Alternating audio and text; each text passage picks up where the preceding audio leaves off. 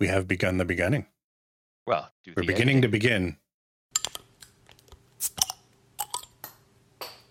Start the game already!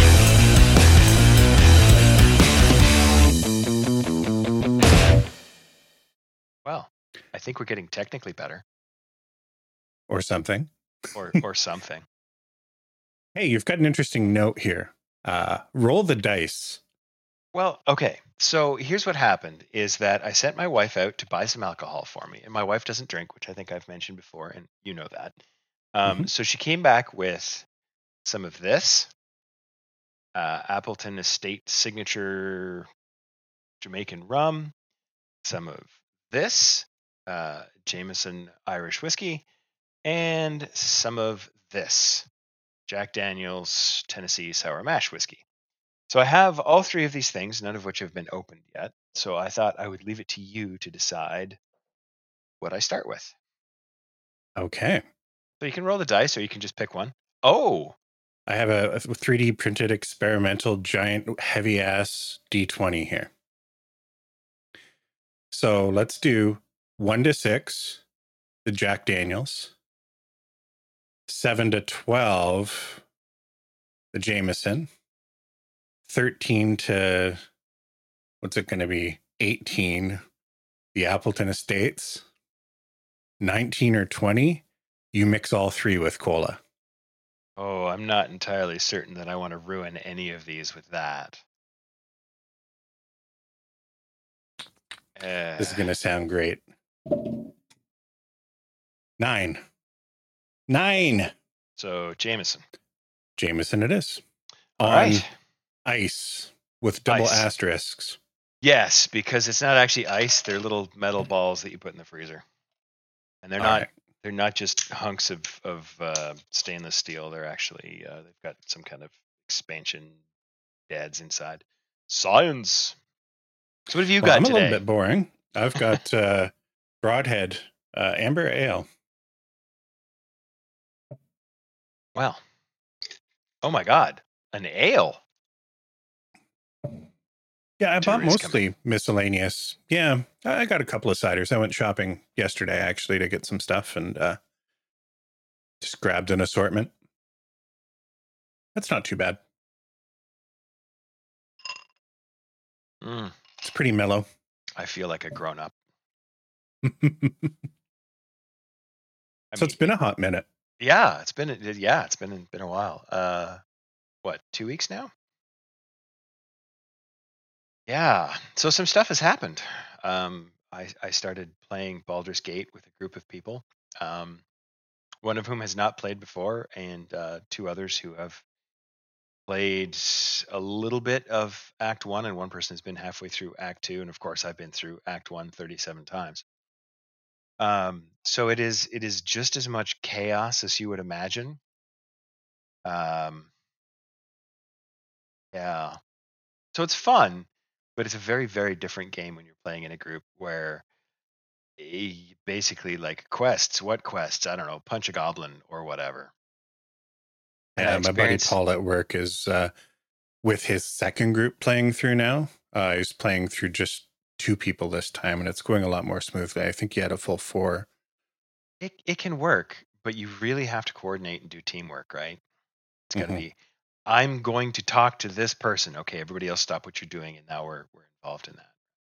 Or or you go and talk to them, and you get the quest, and you do the thing, and then you let us know what that was, and we'll all work on it together. Um, it's almost like tabletop gaming, but we're we're playing it very much like a video game. So again, it's fun. It's just I, I feel sorry for the person who's it's their first time through because they're like, what's happening? Where are we going? Why are we going over there? What's happening over there? What are you doing? Where are you even? Right? I mean, the quest says we're supposed to go talk to this person. I'm talking to that person. Where are the rest of you? Oh, we're over here killing this thing and looking under this rock where we discovered a secret in the 75 times we played through. So, and I experienced my first uh, bug that was annoying enough to make me go, I, I would like to actually reload for this, please. Um, I tried to cast. There's a the harpies on the beach, right? Mhm. Um, I, I was like, okay, it's it's been damaged enough that I can cast sleep, so it'll stop, like singing its song, but I can't see it because I'm standing up high. So I took two steps and I fell into the rock. I can't move. I can't cast. I can't do anything. I can't teleport. I can't misty step. I can't because I can't see anything. Right? I'm inside the mm-hmm. geometry, and I'm like, all right, well, I'm out of this combat. It's my turn, end turn, my turn, end turn, my turn, end turn, until the end, and then it's like go to camp, come back, and now I'm sitting on top of the rock again. So I was trying to think to myself, like that. I mean, it's very rare. Obviously, I've played like a hundred and some odd hours of this game. And it's the first time it's happened. Um, I was trying to think to myself, like, if I was going to try and fix this in a way that couldn't be exploited, like, what what would I do? Right, and I think I would have a sort of like once per short rest, um, you know, minimum teleport button, where basically, um, you're uh, like you you teleport to the nearest occupiable pixel like whatever Yeah. that happens to be Like lots of games have an unstuck uh, feature. or rewind or something Yeah. yeah and that would make sense or back me up like Mhm. five feet from my current position and give me my movement back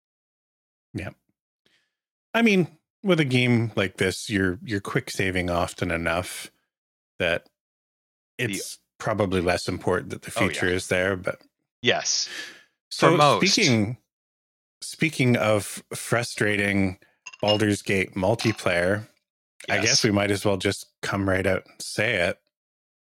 We are kind of announcing a. Uh, we're going to be doing a bit of game streaming, and streaming can be in quotation marks here. The reality is, is we're probably going to do like live to tape for the first couple of days. Uh, we are going to be starting a two-player, no companion tactician run of Baldur's Gate Three. come and watch see how bad we are Uh, so, for those of you who listen to us uh, in podcast format, uh, the YouTube channel, Nerding Under the Influence. I don't know when we're going to start it. Probably sometime next week by the time this airs. Uh, Yeah. But it'll be at some point soonish in the next week to 10 days ish. It's not going to be a, hey, we're streaming three or four days a week kind of thing. Like this will probably be a once a week. We'll see how it goes type things. This is going to be like the anti game streamer game stream. Uh, it's not going to be fancy. It's going to be two old fat white dudes uh, playing video games badly. ah that that sounds like a, the name of a, a good youtube channel None of us will be in a hot tub or a kiddie pool. None of us will be wearing particularly outrageous cosplay. ooh i'll have to see if i can find my wizard hat Uh, You'd pull off a mean Gandalf now. I, I'm getting I'm getting there. I mean, winter is coming, but this is this is like six months of beard growth now. So it's it's slowing down significantly. I think I'm I'm almost to the point where my beard is going to stop growing, which is okay. I'm I'm fine with that. I was hoping to get it long enough that I could put little braids in it, but I don't know if it's going to get there. Yeah, I got uh I got through about two weeks of beard growth and I was like, nah, I can't do this. It's I'll and tell I you was what. getting ready to shave it all off, and uh, Tanya was like, "We should leave the mustache. It's Movember." Well, Yeah, it's fine. There's whatever. I have discovered in the in the few times that I've tried to grow my beard out that there are three or four sort of almost week long periods where you're like, oh, this has got to come off. Right? There's the first little bit, which is fine. It's a little bit scratchy, and then it gets like, oh my god, this itches like crazy. Um, and then you get to a certain point where it's like it's long enough that how do you control this and how do you trim it and how do you shape it? And then eventually it gets to the point where it's like it's long enough no one's really going to notice because there's a bird's nest in it anyway. Yeah. I just don't have a beard growing face, you know? It's um first of all, I just uh, native DNA probably.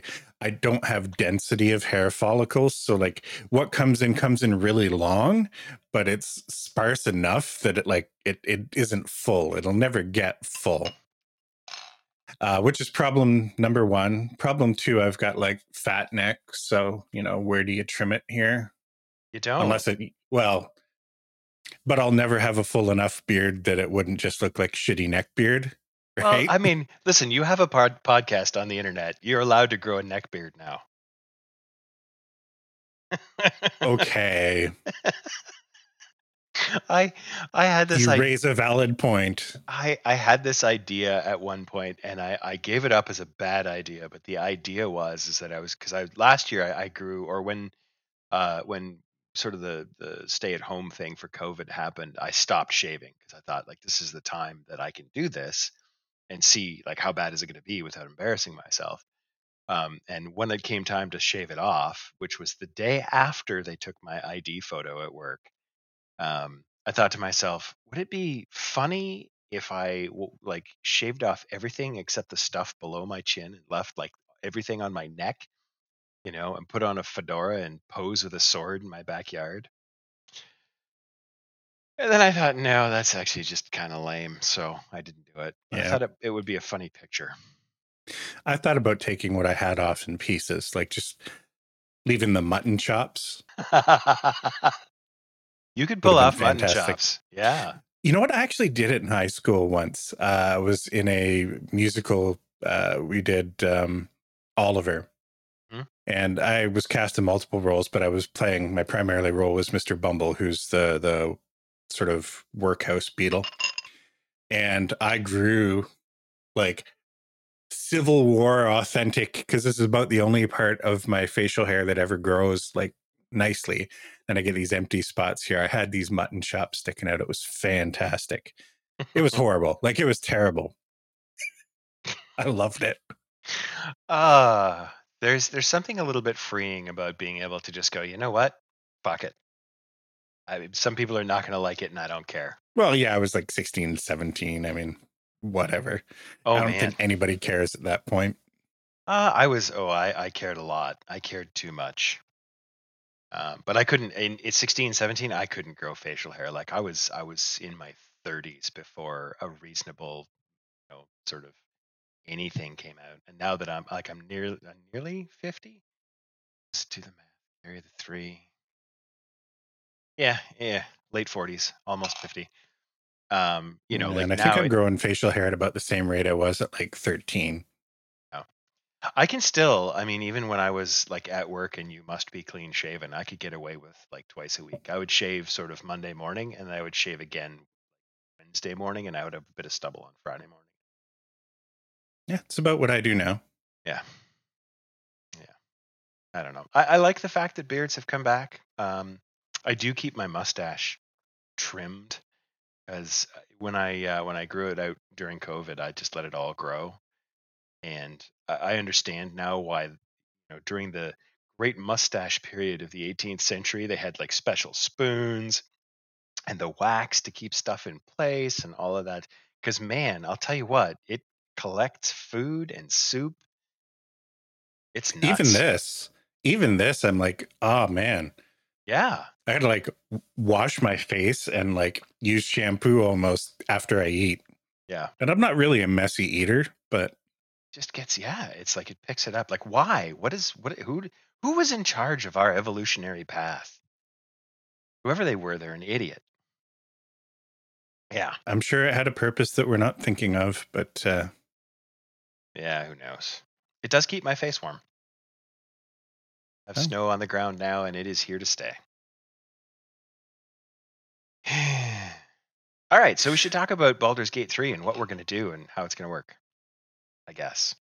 Or something. I mean, for the most part, we're probably just going to be making it up as we go along. The intention is two players, no companions, tactician. And I haven't actually played tactician as of yet.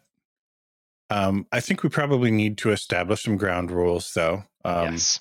you know, I see one of the questions you have here is like no saves coming. And I think realistically, like we're going to have to set rules for, When do we reload? yeah, like one thing is- I don't want to do is have this feel like unfun. So if you get into a combat situation where you're just hosed by your position, right? Like there's no point in spending multiple hours trying to trying to get through that situation and make for the most of it. Let's roll back, let's approach it more tactically. But I would like to respect the dice rolls, if Yes. anything. Yeah, and that's that's really what I'm talking about. Like if we we get to a point, I would like to in the situation where uh oh, it looks like we're not going to be able to do this combat. I would like to do like three or four rounds and just Mhm. see. And if it turns, because uh, today actually I'm I'm on. Uh, I sent I sent a screenshot. I don't know if you see the the ones that pop up on Steam. Um, it's labeled nice, and I think you'll see why. Uh, but I uh, I got to the to the point where I was at the where you first meet the Githyanki at the the bridge. Mhm. And you go past uh, along the the upper road, and the guy flies down on the dragon. Blah blah blah. Mhm. Uh, and combat initiates there, and I literally did not get to make a move. Rolled for initiative. The fighter on their side went. Two of them went first. One of them was a rogue or something who basically went, I poisoned my arrow and missed everybody. Uh, and I hide in the corner. And then their warrior went, two attacks, killed me. Action surge, killed another person, popped a potion, killed the third person, and Astarion was hiding in the bushes. And it's like, well, what's he going to do? He's going to pop out and just die. Right. So it's like, yeah, level up some before I come back here. I need to be able to survive one round of combat. In that Mhm. situation, we reload. It's like, hey, yeah, one of us is still alive with one hit point, but this is not recoverable. Yeah. Um, but you know, oh, we we failed the perception check. So be it. Carry on. Yeah, or persuasions or, you know, any of that type of stuff. I mean, Use inspiration, but Yeah. not not reload. you know, and I, and I think what we may want to do, I know that there are people that are actually doing like solo tactician runs. Yes. Neither one of us are probably good enough to to really make that work. And Not I don't- interested in the the homework You that it would take to I make like, that work. yeah, I like a challenge. I'm I'm I'm not really a masochist, so Mhm. You know Yeah. that would get to the point I think very quickly where it's not fun, or I'm having to resort to cheesing everything. And there's going to be some stuff we'll probably have to cheese. Yes, we'll have to approach some things stealthily. I think. I do, I do Mhm. think that we're probably going to have to talk about um, covering our bases because with only two classes, right? Like there's going to be some skill gaps. Um, Mhm. We're probably going to have to be a little bit combat focused because otherwise we're just going to get stuck in the combats. It's going to be a. I suspect like we'll probably respec a ton once you got enough wiggle room to make certain things more viable. Yes. Um, did you have anything that you were kind of rolling around in the top of your head as being maybe Um, things I, you would like to look at? Uh, yeah, kind of. I haven't played a druid yet at all, um, so I was thinking about that. Um, but I'm I'm open to pretty much anything. Do you have anything that that is tickling your fancy for an idea? Um, I know there's some things that are um they're probably go-to builds, and I haven't really researched it a ton, but there's some obvious things that jump out to me as being pretty interesting. Um Berserker Barbarian Circle of the Moon Druid uh as a multi-class, because your barbarian rage you can hit, then drop into bear or owl bear, and you've essentially got two HP pools then Yeah. and I think there is the um and I didn't get it in my first game, but a legendary two hand sword available in Act One, uh the Githyanki. So if you went Gith as a race, that could that would need to be balanced against something else. And and the something else could be going like Assassin Rogue Gloomstalker Ranger as a multi-class kind of thing. Um, probably start off rogue uh, for that one, but that would be one that would probably respec a couple of times. Um, I guess it'll depend on what our, our little social contract is, is about how we're going to handle like combat and pace of combat. Like, do we want to try and, you know, take on a group and, and, and get through it, or do we want to pick away at the edges as best we can? Um, if it's our intention to jump into hiding and stealth and, and whatnot, invisibility, then maybe sort of the assassin gloomstalker makes sense and uh have you looked at the dark urge stuff at all No, I while I was waiting uh, the other day for our group game to start, I, I loaded up the Dark Urge, and it I did notice that the uh, the opening text crawl is different. Mhm. You know, because it's like, oh, my head, except like Dark Urge has dialog Mhm. No, I haven't I haven't looked at it at all. I haven't played it. But my understanding is there is some perks for going Dark Urge, and one of them is a pretty decent in combat invisibility. oh I don't know if it has to do with like after killing something in combat, you can do something. Uh, a cloak of some sort. So that's only going to work if if strategically like that's how we're handling combat both of us if one of us is going to be wanting to just get in there and and and Ah, and I don't know how well that that is dangerous. I I wouldn't think it would be the way to go for uh, a solo tactician run, No. but it might be feasible depending on what the the the complement is between yes our builds. You know, I think I think if you were going to do that, you'd almost want to go. Um, oh, what's the what's the animal thing? Berserker, uh, barbarian thing. It's not berserker. It's the other one. Uh, oh the the pure heart or whatever it is. yeah Um, you'd want to do that and go bear, which has uh, resistance to all damage except psychic. hmm Uh, and then you'd want the other person to be like heavy spec into yeah, and I don't know how. that won't that won't work well. You just don't have enough damage output.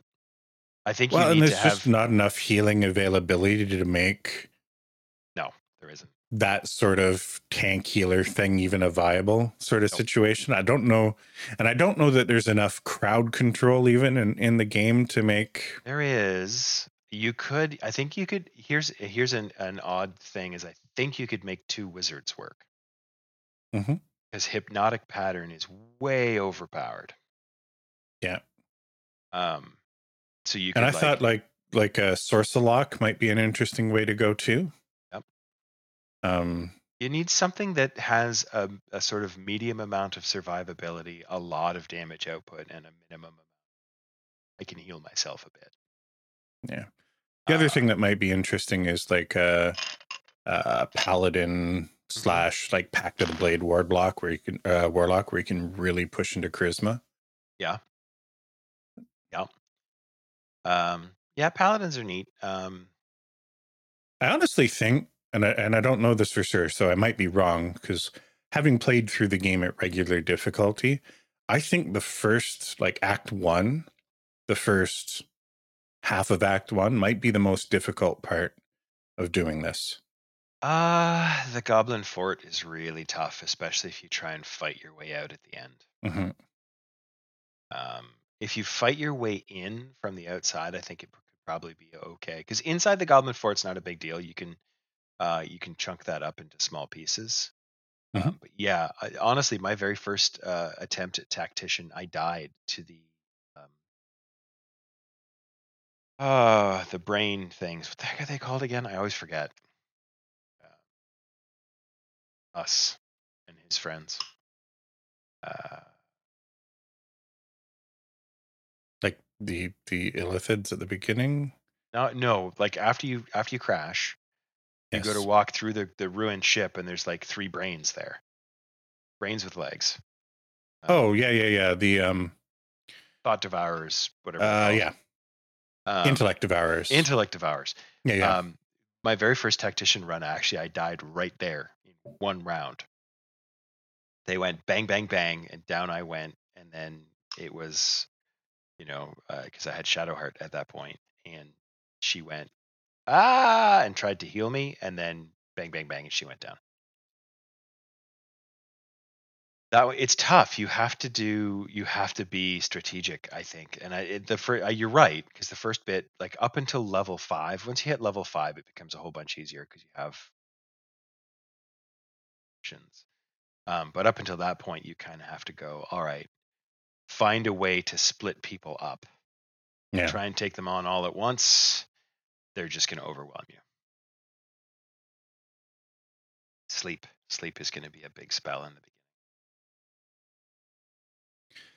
Yeah, I'm excited to see where it goes. Now, this streaming thing isn't just going to be about Baldur's Gate 3. That's the first thing that we're doing.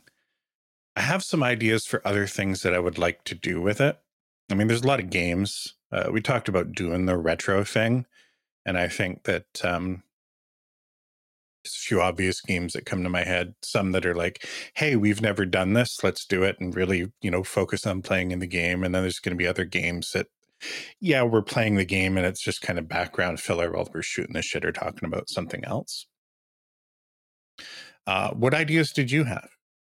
Um, well, the big one is is Ghost Recon, right? It's the uh, it's the the granddaddy of LAN party games.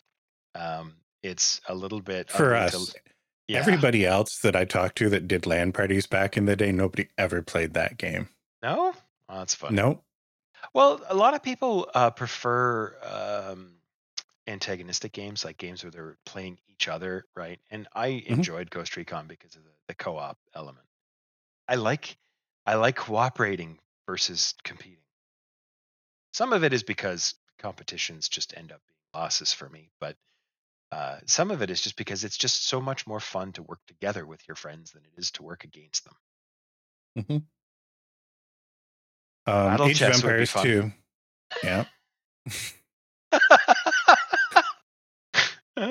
Age of Empires 2 uh, would be another one that would be interesting to go to. Honestly, some of my most fun moments playing that game were not the LAN party, um, like competitive, but the you and I killing time.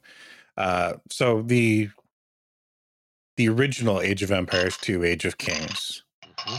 Uh, the way the difficulty worked is that it wasn't really like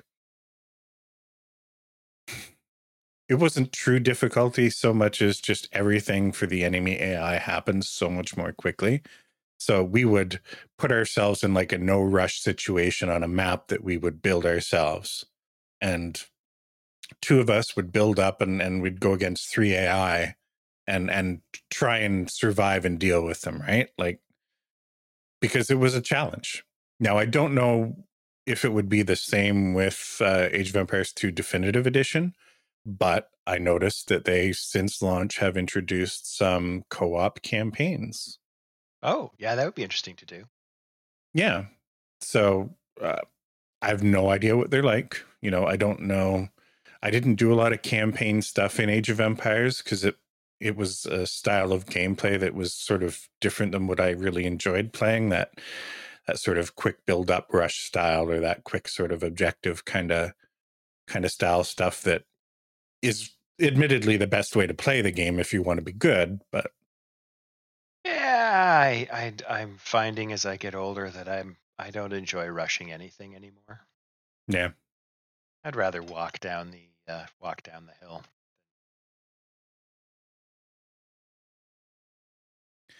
The um the place I would like to eventually get is doing some real retro shit. Um now I know you haven't played a lot of console games, period, back in the day, right? I mean, some some uh, Super Mario Brothers really badly. Yeah. I would like to tackle things like Chrono Trigger, Final Fantasy VI, some of the greatest games of all time that I think you've never seen. Uh, never seen most of for sure. Now, they're not multiplayer games per se. They're not uh, co-op games. There are some games of that ilk, like Secret of Mana and Secret of Evermore, that do have multiplayer modes. But I think I would be quite happy to sit in the sidecar and watch you play those and just sort of talk through the experience or vice versa. We can do that thing where we hand off the controller. I remember growing up loving those games, and that's typically how I played uh, a buddy of mine who was really into the same JRPGs that I was in, like we would rent a game system and we would rent the game, do it in like 72 hours, like three days over the weekend, not sleeping. And it's just like, okay, you play for a while, you play for a while, hand off the controller and just experience the game. Two people playing a single player game. And given that you've not played any of those, it'd be interesting to see as an old man in 2023 Hmm. how well they hold up. Um, I imagine that some of the stories will still be interesting. The uh, some of the as a visual spectacle to film and, and put out as entertainment for other people, it's probably going to be terrible. Let's do it. Yeah. and that it's probably worth saying for those of you that are thinking about tuning into this stream that we're not doing this to be successful streamers. oh God. This No. is just an extension of of us just having an excuse to hang out and maybe shoot the shit with a few of you while we're doing it. But we're not uh, we're not doing this as a product. We're not going to be What? playing what the cool kids are playing. If you're looking at like Twitch and you're looking at the popular games, um, we're not going to be in any of those. Oh. We're probably going to be playing shit you either haven't heard of or weren't born yet when they came out. That's true. The number of people in our age bracket who are watching or listening to podcasts is probably reasonably small. I could be convinced to get into a hot tub. I'm not sure if it would, you know, raise our viewership or tank it. If there's anything that I've learned, is that there's someone out there that's into it. yeah. Doesn't matter what it is, there's an audience for it. Might not That- be a big audience, but there'll be a Rule passionate 35? Audience. Because Rule 34 is the other one. Is this Rule 35? I don't Or, know. or, or is this just like Rule 34B? yeah, it's just the opposite direction, right? Yeah. Well, I mean, I I'm excited to start any and or all of that. I think it's a great Mhm. idea. Uh, another thing I'd like to do down the road, and this probably requires of a bit of an audience for it to be worthwhile, and this is transitions us into the next segment. Is I think it would be interesting and fun just to do some uh, DM prep, like Q and A sessions. Just honestly, like if it gives me the excuse to sit down at a computer and think about what I want to do for my my D and D groups that I run and put the time in to do a little bit of prep, whether it's just thinking about what I want to do, mapping things out, whether it's just sitting in Foundry or whatever VTT I'm using and and doing some work in there, maybe even prepping a mini campaign that I'm going to run in the future as a group. I think that would be interesting for me anyway. I, there's, I mean, there's um, almost certainly an audience out there for that. I was, I was thinking about this the other day because I'm, I'm setting up for what we're going to segue into here in a minute, and uh, I was looking at my map making software, and I'm like, there's one more module that I'd like to have for that, and I have, I have spousal permission to purchase it, so. Ooh, yeah, it's a forty dollar purchase. Listen, Christmas is coming up. You know, the budget gets a little tight around this time of year, so. Something that might be on sale in a week. Ah, it's possible. There's a humble bundle going on right now that looks really, really nice. I Um, almost sent it to you, and then I I realized, you know what? He's pinching pennies here. He just bought a house. I don't want to say you get irked, but you you pretend to get irked when I send you stuff like that because it's like, oh, I want to buy that. I do. I really I looked at it. Um, they do have Yep. a few things on sale, and they have a couple of their bundles on sale.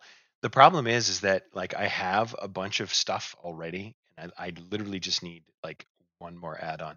I did find too. There's a, a shareware bundle out there uh, with ten thousand symbols in it that are usable in Cartographer. So I I, I was going to start downloading it, then I realized, oh wait, no, we're we're actually recording this afternoon. I shouldn't be using my internet for that. So I'll send you a link to it if you're interested. Um, it looks it looks pretty cool. I have no idea. Mm. We'll see. Cut out a little bit there. The internet. There's clouds. So Yeah. All right. Well, let's actually get into table talk officially.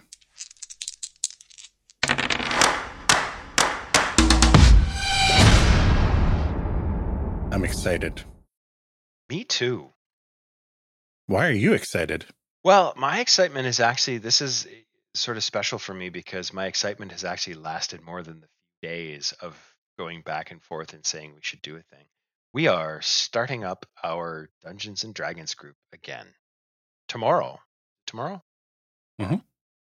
I uh, I lose track of of the days of the week. Um, so we're having our session zero for the whole new thing uh, tomorrow at two o'clock ish.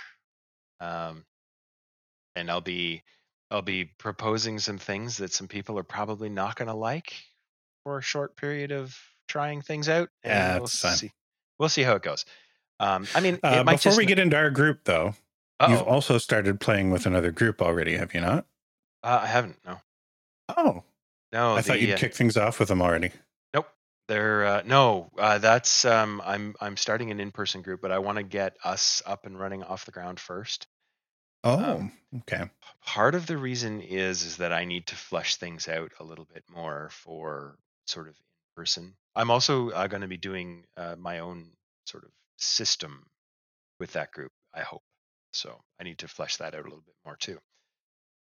Because it's mostly there. I think there's probably there's going to be some balance issues, obviously, and there's going to be a few places where I haven't thought of things that people want to do. Might be a thing for Are you, you and I to be to recording sessions with that group? Uh, probably not. Um, I, I'll ask them. I'll see if they want to. Um, but if we do, it'll be sort of like one microphone and, you know, sub uh, sub critical role season one quality. So Yeah, yeah, and that's fine for for that kind of thing. I, I'm not suggesting you publish it. I'm just interested in maybe checking it out myself um, because I know I'll- that you've been talking about getting back into like doing 3D printed sort of dungeon tiles and stuff like that too. So That that's the hope. Uh, whether or not I actually get to that, it's you know, like you get to the end of a day and think, "Ooh, I have lots of time to do this," and then it's like, "Oh, wait, that's tomorrow. Yeah, I don't have anymore." So make a sketch on a piece of paper. I'm thinking I might because I'll be doing it in the room that our TV is in. I might actually load up Roll Twenty and just control it from my computer and say, like, "There's you. Where do you want to go? Like, up, down, left, right. How many to do what?" Just so that we have a, a something to look at for for combat. nice, nice. Yeah, I'd love to do 3D printed stuff, but it's just time. Yeah. uh, not a, and I know, I mean, you like 3D printing specifically, not a um, parting gift. But if you haven't watched, and I would suggest going back and looking like it is old stuff, uh, there's a Canadian dude uh, out of the Winnipeg area, runs a channel called Black Magic Craft. And he does some 3D printing stuff, but like he really started out uh, cutting his teeth on terrain and stuff using like the the pink XPS foam, yep. like a little bit more crafty stuff. And I actually like that the way it comes out Yes. a lot more than the the 3D printed stuff. It's a lot easier. I think it's a little more reasonable to to Oh. Crank level. out in terms of Yeah. throughput.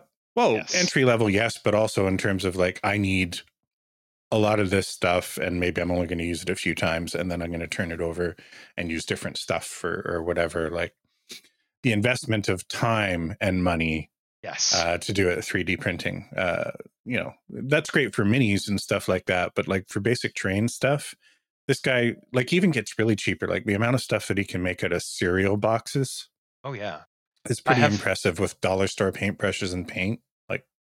The uh, the group that I'm I'm playing Baldur's Gate with right now, um, a couple of them are, and the people that I was playing with in my Sunday group, uh, a couple of them are big into Warhammer and those kind of games, right? mm, Tabletop simulation type stuff, and they do a lot of terrain, and some of it is just unbelievably good.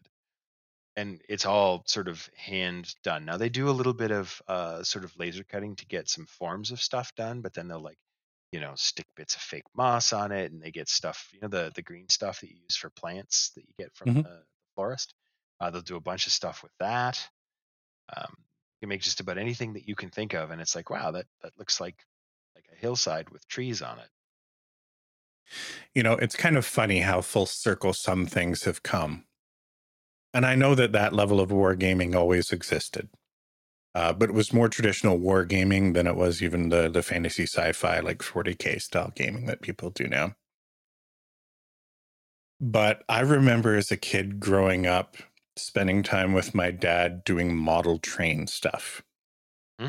And really the stuff that we were doing is exactly what a lot of the people that are into to train stuff now, more than just like modular tile systems and stuff, but the people that are building these big sets to do skirmish games and, and wargaming on are doing. Now, that foray into model train building was not something I would have ever told anybody at school, even my nerdiest friends at the time that I was doing. Yeah, because it's just not cool. And now, admittedly, most people don't look at it as cool, but my nerdy friends would. Because it's neat. I mean, it's a skill, right? It in, it involves a, a great deal of creativity and uh, and craftiness that deserves respect. The unfortunate thing is a lot of people who get into that. Like, I don't know if you've ever been into uh, the the game store, Trenton, on a day when they're all playing. Like, you walk through that room and it's like, oh, how many of you have showered today? Like, there's double digits of you in here, and single digits of you know what. Um, but that's yeah, true. Tony of- and I have walked into there's um uh, in Kingston the Gamers Nexus place on Bagot Street. It's it's literally a basement under a building, and it's quite an interesting game store. But the back two thirds of it are just dedicated to actual Tables. play, yeah. and um, it definitely attracts the the older school. And I think the older school tends to fit that description of neck beards and unwashed a lot more than Yeah.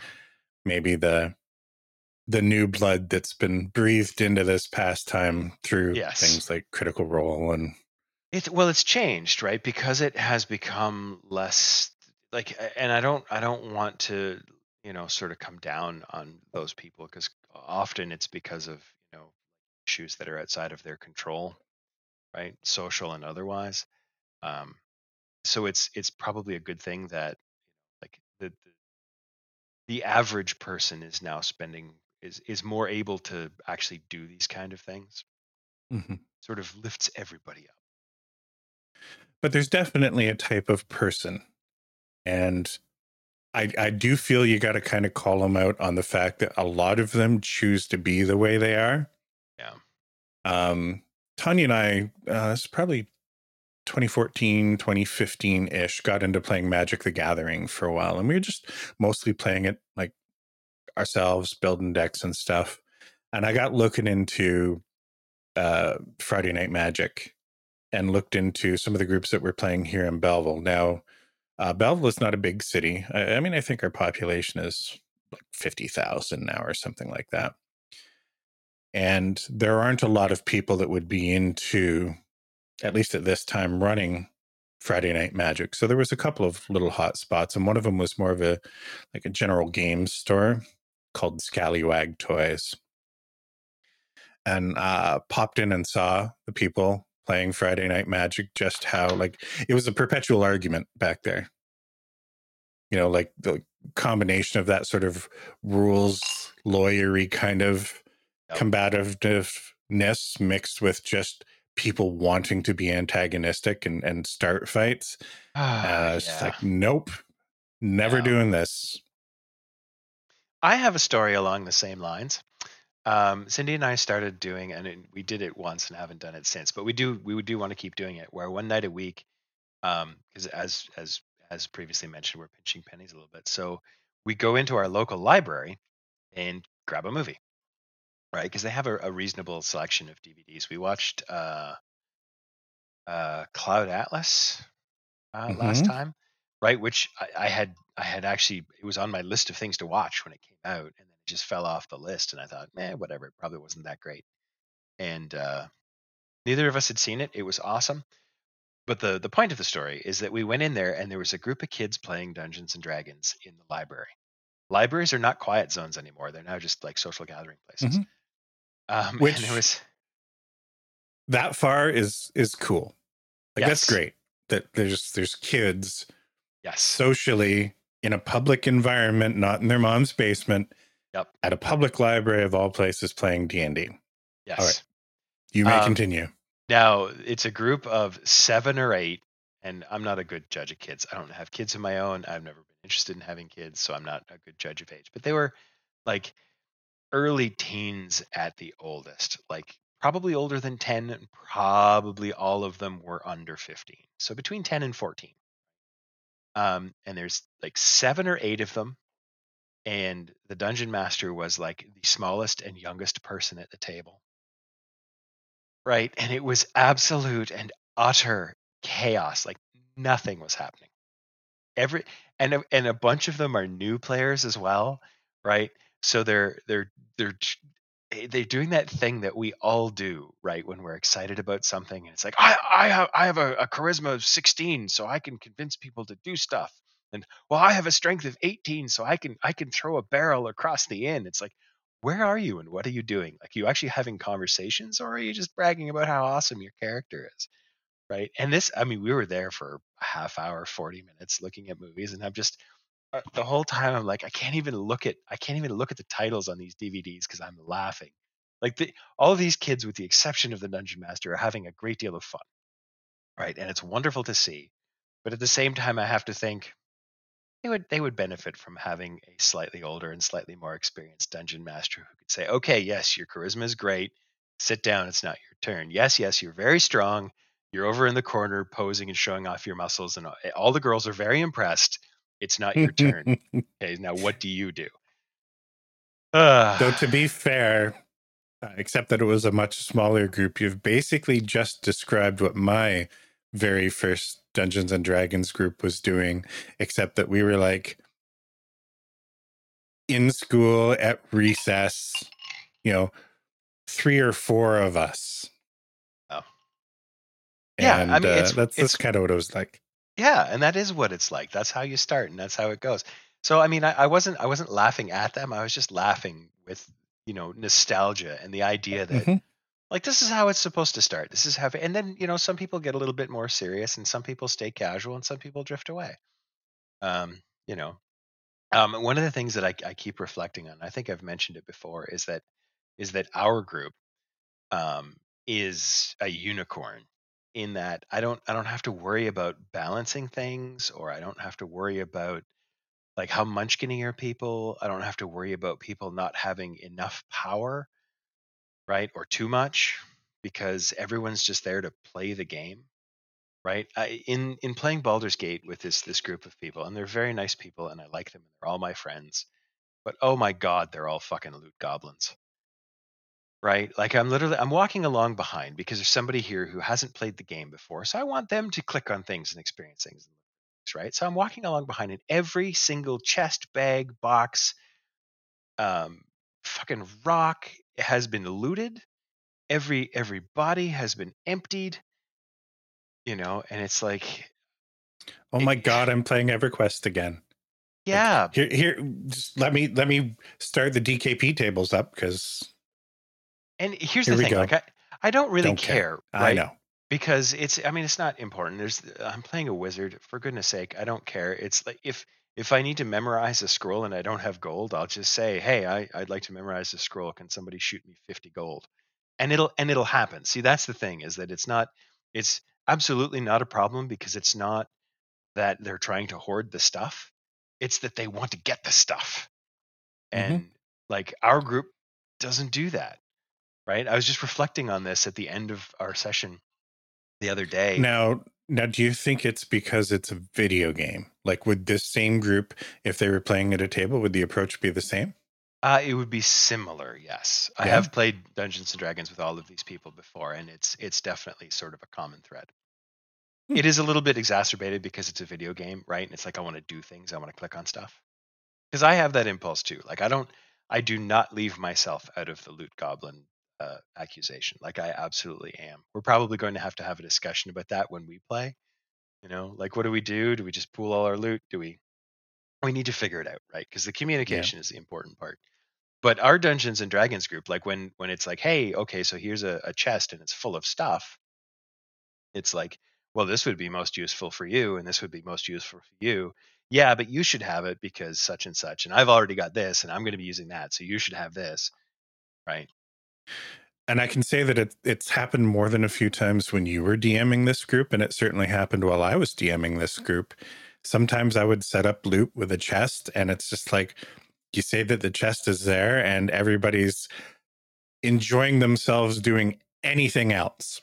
Yeah. And you know, you're getting ready to leave, and it's like, uh, did you guys want to Like, look at that chest, or um, I guess you know, yeah if you really want us to, we'll we'll we'll loot the room.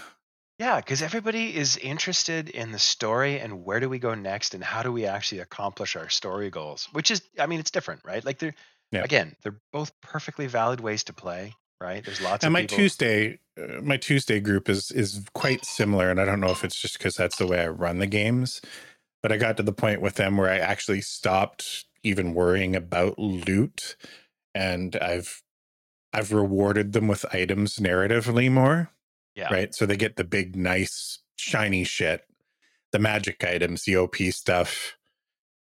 More tied to the narrative and what they're doing rather than, well, here's the loot table and, you know, and it it matters more that way right it's it's tough to convince some people of that but it does it it makes more sense when it's you know this is something that your character would appreciate and you you were rewarded this thing by by doing something as opposed to i beat the monster i open the chest i get the loot Yeah, but there there are other, you know, and, and and I would think of people that enjoy games like Diablo.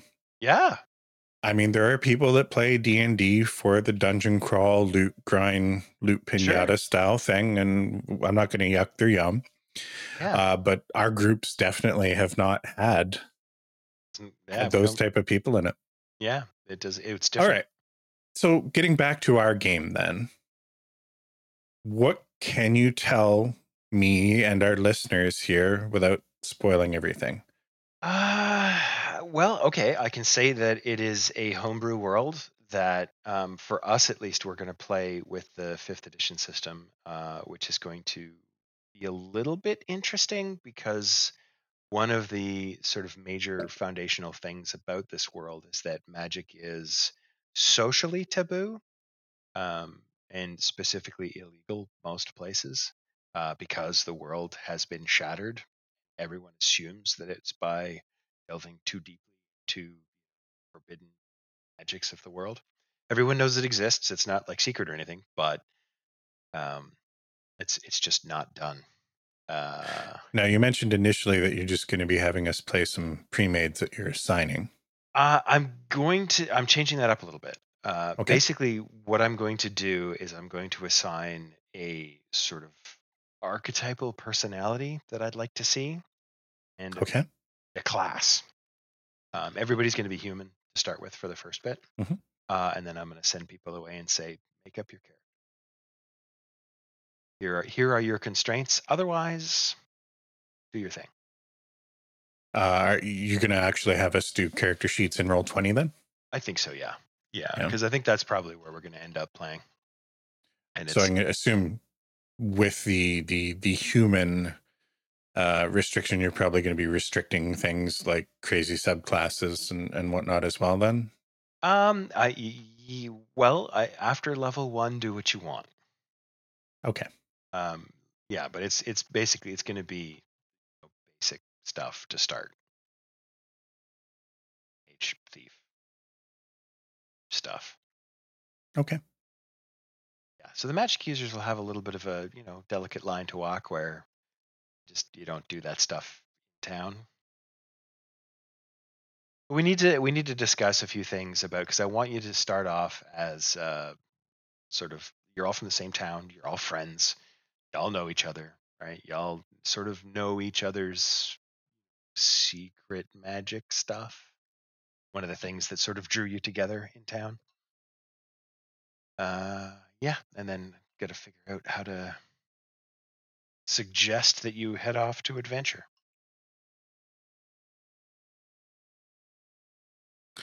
well i'm excited i know that tanya's excited to get back and and playing Yeah, it'll be. I think it'll be fun. I, I we'll see how the the first couple of sessions go. But like I say, I want to run session zero this week, where we'll we'll talk about stuff and set things up and get people logged in and started. Um, and then next week, I think we'll do like it's almost going to be like a one shot, maybe like one, maybe two sessions, and we'll we'll see how it rolls and see how you like your characters. And if you don't, did you end up or are you uh, uh, going to pick up the roll 20 sub thing so that you can share your compendium because i know we kind of bought you most of the books Um, I don't think that I need to have that to share the compendium. I, I, there's a limited number of games I can share the compendium. Uh, I think Okay, I'm not sure what the, the the plans are with them now. I haven't used oh, Roll Twenty yeah. in a while, but I was pretty sure you had to have like the base level plan to do any compendium sharing. Uh, I thought you could share in like the single game for the DM. I think you have to. I, I know you have to be a subscriber if you want to share your compendium, not the game creator. Uh, no, actually, you that that's a limit regardless. That's why we ended up having to buy you the books. Like a lot of the books that I picked up for you were books that I already had for myself while I was on a on a sub too. So Oh, I'll have to look into that. Um, if I need to, then yeah, I will. Okay. Um, but I I thought that there was a certain like a limited number, and it was like you can share it in two games, and if you try and share it in a third one, it'll say you have to drop one of these. I don't have. have you done a bunch of prep work in Roll Twenty No. yet? Like, Um, like so, if I you mean- want, I could just spin up an empty Foundry thing for you and let you go because then you can use my full character mancer stuff and whatever. Um, yeah, we could do that uh, as well. I just I don't want to interfere because I know you can only have sort of one world running at a time, right? Yeah. Have to we'll have to coordinate a little bit. Oh my god, we'll have to talk to each other. It's all right. all right. Any other non-spoilerly information you can share before we move on? Um, I don't think so. I don't think that there's much. I mean, like you know a little bit about it because Mhm. on creating the first little bit of the world together. Uh, but no, there's there's not much beyond like the the starting town that I've even worked on. It will develop as we need to go there. That's my the way my brain works is I make shit up as I go, and, and hope it doesn't contradict. And if it does, eh, we'll retcon stuff. All right. I might need to bring Old Man Deck's voice back. No, I, I will not do that to my wife again. I might just make that a stipulation of your character. Ah, Well, way back in 19 tickety 2. ah, stay a while and listen. Yeah. Um so so my group uh I mentioned in our last session or, or maybe the episode before that uh my group had gone on a bit of a hiatus when we were doing a recap episode. And that I had some ideas for for how to make that happen. I wanted to try some things and for the most part it went better than I thought it would go. Now that whole thing that I was talking about the ethics of of taking memories and stuff, it ended up not mattering didn't really come up. Um, as anticipated, a lot of like my players were willing to kind of roll with the punches. None of them tried to resist what was happening. But what we did do, uh, just a quick recap if those of you that are listening haven't listened it to it before. Yada yada yada made up gobbledygook about sort of psychic connections and memories. Um, I'm doing sort of a homebrew take on the Raven Queen uh, as a patron for one of my characters in this game that I'm playing, and they decided to try and like and explore her motivations by diving into this sort of psychic connection that she has with one of the players to you know try and figure out is she good, is she evil, what does she want, can we trust her, and my players know this Raven Queen is all about like harvesting memories and shit like that anyway. So I decided, okay, it's a little bit meta, but like they know what they're getting into. We ended up pulling them all in to relive a bunch of memories, both from their player characters past, as well as recapping all the major shit that's happened in our campaign up until this point. Um, I was going to have some mechanics in there for uh, if they were trying to resist, they're going to be competing wills with, you know, a quasi godlike character.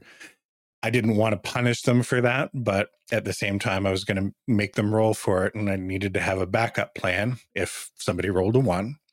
So I was experimenting with the idea of, well, this this Raven Queen figure steals memories, and what would be the ethics of making a player forget about something that would have been potentially important to the motivation and stuff for their character?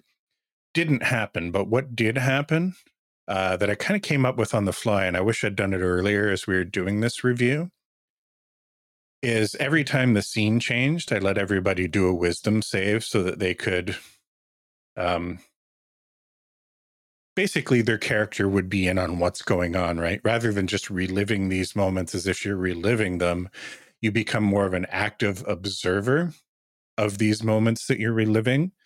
And what that allowed me to do with them is as we were recapping this old stuff that had happened, they could kind of look at it through a new lens and perform some anything from like perception and insight type checks as these situations were uh, being recounted so that they could potentially like mine new information out of this old content. Right. That's uh, which was a lot of fun.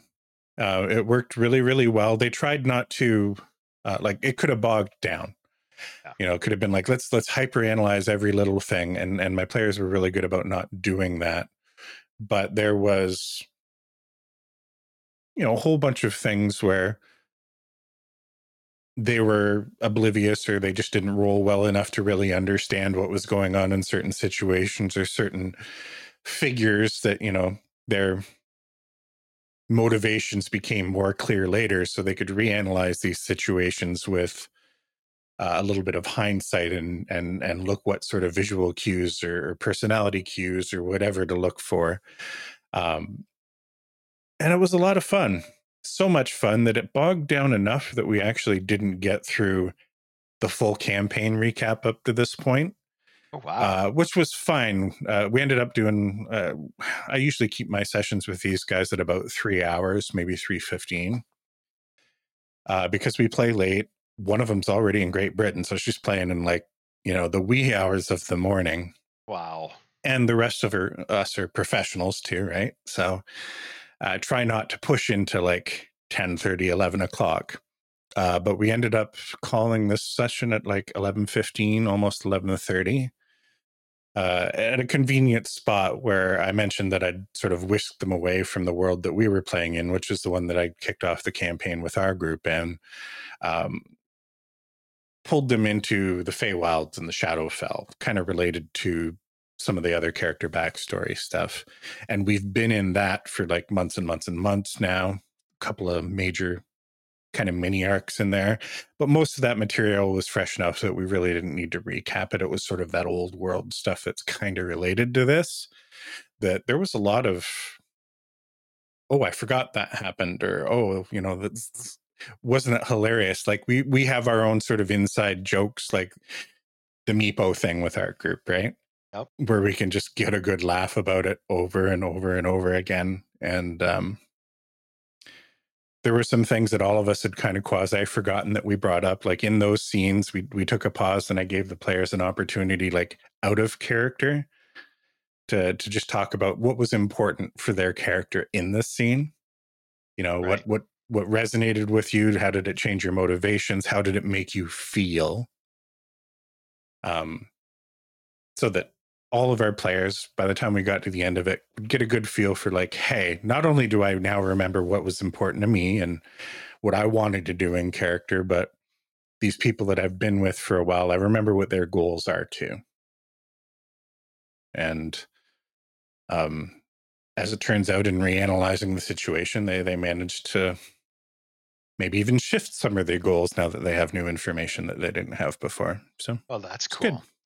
It's yeah, it's nice to get a a, a look at uh, what the other characters are going after because a lot of times, like I know for me specifically, a lot of times like I'll be playing and it's like okay, well I gotta I gotta really think about what my character wants to do here because Mhm. they're quite often I play characters who are different from me right? Uh, it was actually a little bit easier uh, in your campaign because I was basically, cap- you know, playing me if if I had the ability to do those things. Um, but in a lot of a and lot we're a space cat pirate. yeah, uh, it's me. It's who I am. Yeah. I mean, look at you. Yeah. Feline grace. Like that's the number one thing I think of when I think of you. Listen, I can fall off a tree as easily as any cat. Um, uh, yeah, physically not so much, but you know, like character motivation wise, a, a lot of times it's so much. So you spend so much time trying to figure out, okay, like what would my character do in this situation? That you don't often worry about, like, well, what are the other players here want. So it's nice to get a little bit of a recap and hear them s- like speak candidly about like what what is your character actually about. Mhm. So yeah, that's that's one of the things that I want to I want to push a little bit when we, we launch our thing is to to have uh, have people have some kind of a motivation, whatever it is. Mhm. Right, and I, I'm going to leave that up to the players. Right, like why are you here? Like what is what is it that you want out of out of the world?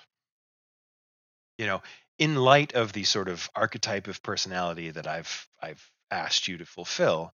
In addition to that, like what are you like in in the, the context of that why do you why do you want to kill the dragon and steal the princess? Or kill the princess and steal the dragon? Whichever um you know whichever floats your boat.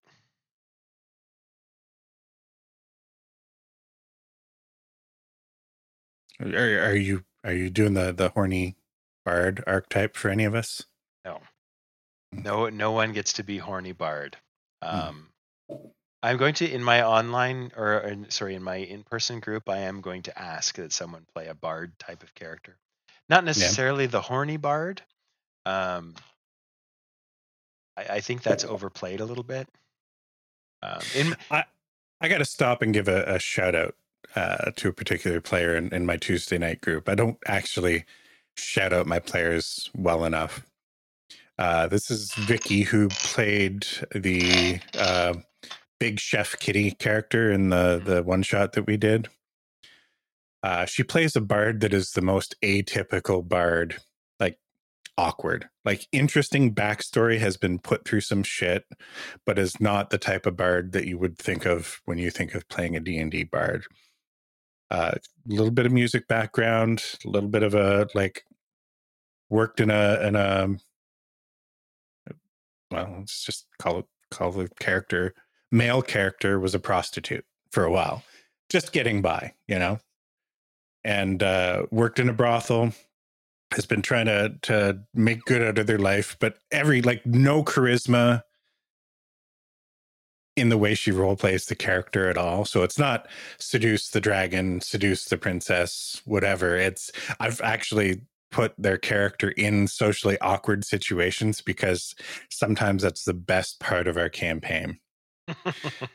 And uh, one of the things that I, I set this character up with is I, I basically granted them like a, a magical weapon uh, related to the relationship that they have with the patron. It's actually grown quite serious. They kissed for the first time last session. Ooh. Anyway, um, uh, her patron's based on the the Arthurian Lady of the Lake. There's actually a fourth uh, a fourth edition warlock patron, uh, the Lady of White Well character that I've loosely based some of this stuff on. Basically, gave her a lightsaber. I reskinned the uh, Sunblade from from Curse of Strahd, but being a sentient weapon, the the setup was this woman's tied to this lake, so you can't actually talk to her when you're away from her. Here's a weapon that's going to allow you to do it, but you have to communicate through this weapon through song and uh, she spent uh, a couple weeks, I guess, figuring out what the the shit was going to be that she was going to do, and badly sung um, "Smooth" by Rob Thomas Santana. Just Okay. like this is this is the song that I'm going to be establishing as sort of like the trigger song, so that I can interact with this sentient blade thing. Um, again, like the not what you would have what a bard would normally do, right? It would just turned into a funny thing. So shout out Vicky. Uh Trip Ten Buck, the name of her character. Um, man with no luck. You're an awesome Oh. bird. is yeah i you know what i like bards they're the most versatile characters that you can role play it's kind of sad that they get um, pigeonholed into that one sort of trope where this is what bards are like they have sex with everything and not necessarily Yeah. Which is kind of funny hmm. because like the mental image that we have for bards outside of D&D, like you play D&D bards as if they're rock stars, right? but when you think of what they actually are, like minstrels and, and like, yeah, they're Yep. they're one time at band camp. I, Yeah. No, I've never been to band camp, but you know, I assume it's wild.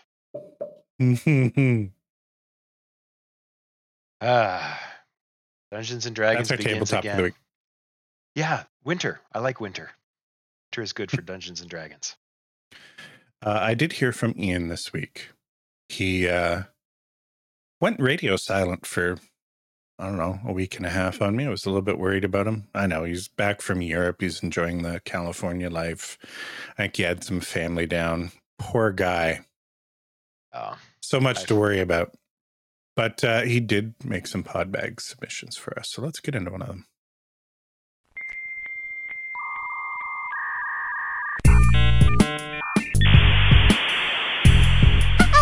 You've got mail. There's a small collection of sounds and music that permeate my brain from old school games. The most recent one that's come up and stuck around uh, is when Shane, me, sent him a plebs are needed MP3 from Caesar 2. This is now my new email notification sound uh, for work emails. Do you have any retro sounds or bits of music that seem to crop up decades later? start the game already. I think I actually to because I don't know that I've actually done this with you and put you through the ringer. But when we were doing the retro replay thing, I built that little stinger. I'm just going to play it now. I used to be an adventurer like you. Stay a while and listen. Now there's the obvious Easter egg sounds in there. Deckard Cain, Skyrim dude. Can you pick the two other ones? No, can't. I like there's there's some vague rec- like recognition of stuff in there, but I don't. There's nothing else that that stands out to me. What am I missing? Uh, well, there's the Super Mario punch coin sound. Yep. Uh, but the one that uh, I figured you'd probably miss was the Half Life crowbar. Yeah. It's the first thunk that you hear there, clank. I don't. I didn't play a lot of Half Life. Um, Yeah. when half when Half Life was well, Half Life Two is is the one that I. Mhm. Um, when it came out, I didn't have a computer that I could play that on. Second, I didn't play a lot of it. All yes. of the sounds from uh, when we're we're waiting for you to set up the server and waiting for people to synchronize on the internet. Yeah, You Age of Empires is a big one for us. And funny enough, so Tanya played the game a little bit, but not a lot. She's into civilization and stuff a little bit more. Uh, the kids I got playing Age of Empires a little bit, but she spent enough time with me playing it in the room with her that not just the taunt sounds, like the, you know, start the game already or monk, I need a monk. Yeah. wololo. That's one of the sounds that actually comes up in the game uh, Yeah. when you I forget which race it is or which civilization, but you you know when you click on your your oh another one that sticks out to me is stop touching me, my tummy feels funny. Moo. Zug zug. yeah, But Age of Empires has enough sound cues in it that aren't taunts, like the sounds when a villager uh, is created at the the town center, or when archers are created, or something like that. That we'll go through just random days where we'll we'll hear something on the radio, or we'll be in a restaurant, and like some sound happens off in the distance, and we'll look at each other, and she'll say, "That was an Age of Empires sound." Yeah. Yep. Lemmings. awesome that way. Oh my god, did you ever play Lemmings? I had Lemmings for the Amiga. It was it was much nicer than the the P60 or the C64 or uh, PC version. Um, and there's a bunch of sounds in there that like crop up in my brain. Here's the Still. the the situation though. When I played Lemmings, it wasn't on an Amiga. It was on uh oh god, it must have been like a it might have been a PC Junior or an AT machine with only the PC speaker, didn't even have an AdLib uh card in it to to handle like music. It was just the PC speaker. Oh. So I didn't get a lot of that shit. Ding. Uh, you know which ones uh, get me a lot though that I think of honestly, like just play them in my head in the middle of a day, is the Ghost Recon stuff. We've already talked about it today, but there's certain sounds, the friendly fire sounds, of course, like the, the radio chatter, Murphy! Murphy, Murphy. The particular sound of certain weapons, like the the grenade launcher on the um, yep, BFN uh, the 2000. OICW, yeah, the MM1 and the the FN 2000, and then the sound of grenades exploding. Yep. like it's just a Crunch. particular sound that like I'll hear it in a movie or something that's very close, and I'm like, Yep. I mean, they're probably pulling from the same uh, same sound samples. oh, I'm sure they are.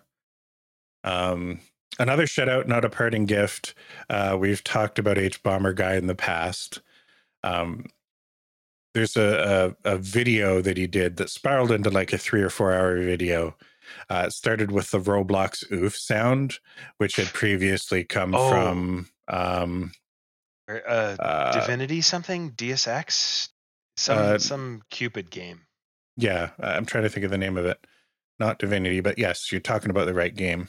Um, Yeah, because I watched Messiah? that. No. Might have been Messiah. Anyway, an old game that a sound engineer had worked on, and it spiraled into an examination of this one like industry vet's compulsive lying and just it, it was like like diving deep into the psyche of Donald Trump. Only it was not Donald Trump, it was somebody else. Very and it is similar. one of the most like entertaining train wrecks I've watched in a long time. It's so blatantly bad. Um, I've I've mentioned before again. We, we I think it was last week or the or maybe the previous episode that the parting my parting gift was behind the bastards, Mhm. and I'm catching up on however many thousands of hours of it there is because I, I literally I, we talked about before how I can't listen to podcast podcasts while I'm working. I've started listening to this podcast while I work because it's like I, I have to consume this. Like I need to know these things. Um, and the one that they're doing right now is um, uh, Infowars guy. Mhm. Right. And it's the first one that is because normally it's like they do an hour or an hour and a half. Um, and sometimes there's enough material that they're like, okay, well, there's a part two. This has three parts. And it's it's funny because they went back and got a lot of his stuff from like when he was on public radio Mhm. right and it was very obvious that he was doing a bit um, and then he just it just spiraled out until now i'm like eh, he's the character has subsumed him i think anyway but it's it's interesting to see how how much similarity there is between people who get just that kind of behavior Yeah. on our lighthearted video game podcast.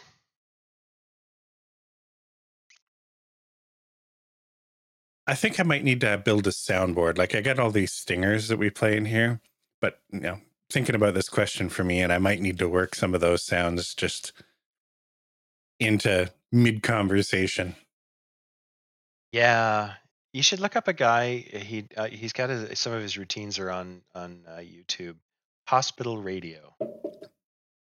Um, it's difficult to describe, but if you're you're interested in people using soundboards, Hospital Radio. Yeah. It's you you will go pee before you start listening, because otherwise your underwear are going to get wet. That funny. Well, I'll have to check it out. It's not your official parting gift, but uh, let's get into that. and I show you how deep the rabbit hole goes. Anybody want a peanut? So, parting gift. This is this is old. Um, I first found this when we were working at the call center. Um, it is a website called Grog's Animated Knots, um, where he's got all kinds of knots and an animation to show you the various steps of how they work. Uh, my favorite is the Alpine Butterfly. I've used them a lot. Things. Learn how to tie some knots, or just like looking at knots, or you're a knot enthusiast. This is Not enthusiast. Is that is that a thing? I think so. I mean, I I enjoy the idea of constructing a knot. Like I can Uh, I get joy out of looking at a well constructed knot. Um, and they're useful, right? Like I, I tie knots and things all the Oh time. yeah, super super useful. I just you know uh, the idea that people look at. I I think of like sommeliers with wine, or you know, people that like like their whiskeys or something. Like the idea of just taking in a knot, you know, and and and experiencing what it has to offer is just an immensely funny visual for me. Yeah. Yeah. Uh, yeah. I, I understand that you can look at it through an engineering lens and be like, this knot is incredibly clever. Now let me tell you why. Because you know, when this does this, this does this, tension's gonna happen here, increased friction here. Like I get looking at a knot from that angle Yeah. and appreciating a knot. But the idea of of a knot enthusiast is just completely different than that for me. Here's here's a museum that we're going to. We're going to an exhibition of knots, and there's going to be wine and cheese, and everybody's going to be wearing black turtlenecks. Yeah, and speaking Like you those people that in an art gallery that are just standing in front of a painting for hours, just taking it in, trying to let the the emotional experience. But just picture like a really good like sailor's knot, you Yeah. know, fucking Berkeley knot up on the wall, and everybody just kind of standing around. just nodding and going, "Oh, the the expression." Yeah. No, it's a funny visual. I like it. That's I've never heard of this Grog's animated nuts. really. Oh, you Yeah. should go check it out. Like it's it's very. There's a lot of things where I, like I have, just sort of scrolling through and seeing like how do these like oh what's that what's that what's that how does this work I think I've finally come to the conclusion that back in those days, you were a selfish asshole. I mean, I- there was an ab- abundance of, of of evidence, and you're perfectly forthcoming about it. But I'm discovering all of these things that you're like, oh, this is from back in the day when you and I first met, when we were actually like friends on the regular. We would see each other almost every day, and you've just chosen not to share any of this shit with me. i assumed that you knew like we were we were both like well it's i suppose it's not true i was working the overnight shift a lot so i was surfing the internet a ton and I was be- always overnight. Yeah. You mentioned battle chess. I mean, we would sit there playing chess in the middle of the shift. I don't think you ever beat me. but- i'm pretty sure i did I'm pretty I- sure you didn't. I think we need to have some rematches now All right, we're gonna have to do that on our stream. There's some exciting gameplay for the audience.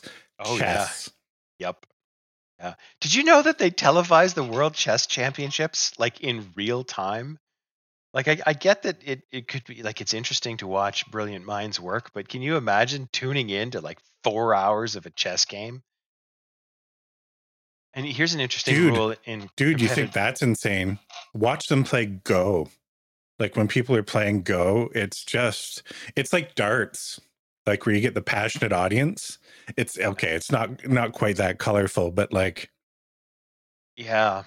it's like standing around looking at a wall with knots on it. Like it's Yeah, it's it's why are we watching this? Why are you listening to us? it's at least as entertaining. There's an interesting rule in competitive chess that I didn't know about that if you because they've got the, the chess clocks and they go with time. If you run out of time and and nobody has won, black wins. I didn't know And- that. I learned that like today. Somebody was making a joke about the uh, the chess tournament. They had some kind of you know, sort of blow up thing where it's like, oh, you got to do it on super quick time, and they're going, you know, tick tick tick tick tick, almost like speed chess. Because if if somebody runs out of time and there's there's no winner, apparently black wins. I don't know. I might be wrong. I'm never going to get to the grandmaster level, so it doesn't matter. No, you're not. No, I'm not. I'm going to kick your ass though. No, no, you're not. I actually haven't played chess in forever, honestly. Neither I mean, it's one of those games that like it's probably easier than jumping back on a bike, especially for somebody like me on a bike. Oh, yeah. Wow. Yeah. And I- I do actually ride my bike around. It's uh it's frightening how tall a bike is when you're grown up. It's like this is a, this is a long way off the ground. If I fall over, this is gonna hurt. yep, yep. same bike. Thirty years ago, you'd be like, "I'm gonna take it out some sweet jumps." maybe 40 years ago. But yeah. Well, my dude, I think that's our show. It's been good talking to you. Uh, if you happen to be listening to this show, thanks for listening. Um, we'd love to hear from you. Maybe check out our streams. If not, if you're just a connoisseur of the audio formats, then we'd love to hear from you another way. Uh, you can comment on our YouTube channel, or if you'd like to send us an email, uh, podcast or podbag at nerdingundertheinfluence.com. Uh, we're wide open for uh, listener submitted parting gifts, podbag suggestions. You want to fire your questions at us, we would be happy to answer them. And until how next badly time, we suck.